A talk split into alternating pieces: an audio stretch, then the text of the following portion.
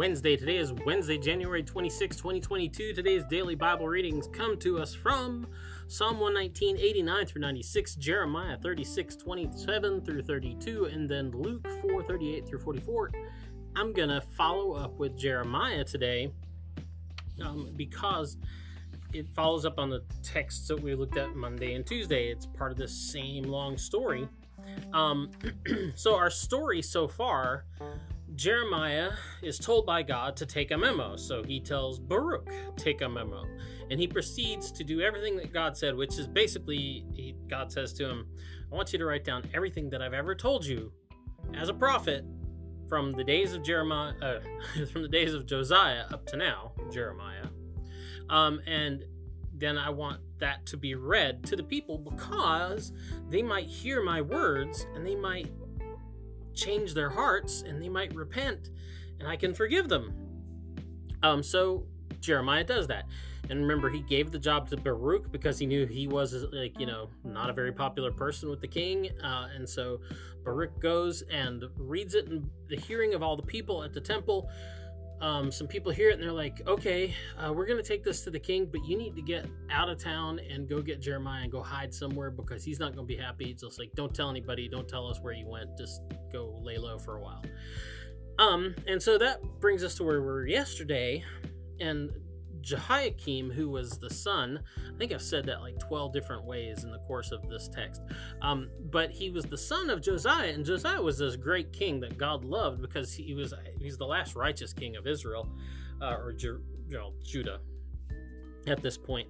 Um, and he was the kind of guy that like when he came in he tried to like undo all the bad things that his predecessors had done right he you know destroyed all the idolatrous sh- shrines and temples that they had built up. He like cleaned the temple out, got rid of all the pagan idols, um, and then even like in the process of that, they find find the book of the law and they read it to him. Remember we talked about this yesterday. They they read it to him and he realized that they hadn't been doing what God asked them to do. So he like you know apologized to God and God said, "Hey, you know, you're right. I was not happy with you." He said, "But because you repented, I'm going to repent of what I was going to do and things are going to be great. And that's one of the things we talked about the past few days. That was God's hope in all of this that if he could get his word to the people, get his word to the king, and, you know, tell him, like, hey, you're doing this, you're supposed to be doing this, and if you don't stop doing that, I'm going to do this, and they might repent and do what they're supposed to do in the first place. Um, but it didn't work out so well because the king uh, you know, didn't really care. And so remember yesterday we talked about how as the text was being read to him, he would cut off a piece at a time as they got done reading it and just throw it into his fire pit um, and just burn it up. Well, so that happens. Baruch gets home. Uh, Jeremiah is, you know, there and gets the news. And then God says to Jeremiah, okay, take another memo. Because basically, I want you to write down everything you wrote before, but I want you to add that, and that's where we are today. Is the uh, the this is where we're you know this is what I want you to do now.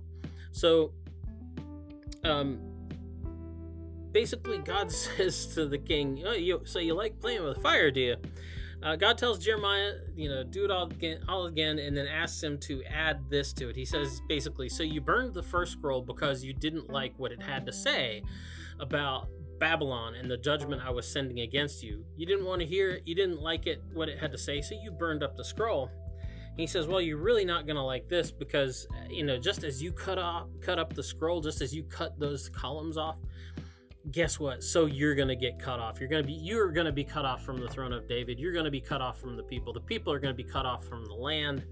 Um, and you know, it's just not going to be good. He says, Everything that I threatened to do to you before, uh, you're now going to get, and more, because you wouldn't listen. And that is really kind of the point of all this, isn't it? God doesn't, um, God doesn't threaten just because he likes to punish or just because he gets a kick out of threatening people. God threatens so that he can forgive he loves to forgive. He wants to forgive you and I and everybody else. But you got to repent first. And that's where the story ends. The people would not repent. the people even flagrantly just rejected what God had to say and his offer. And so they paid the price. Anyway, that's the DBR for today. Get out, and enjoy the day, and we'll be back tomorrow. See you later. Boop.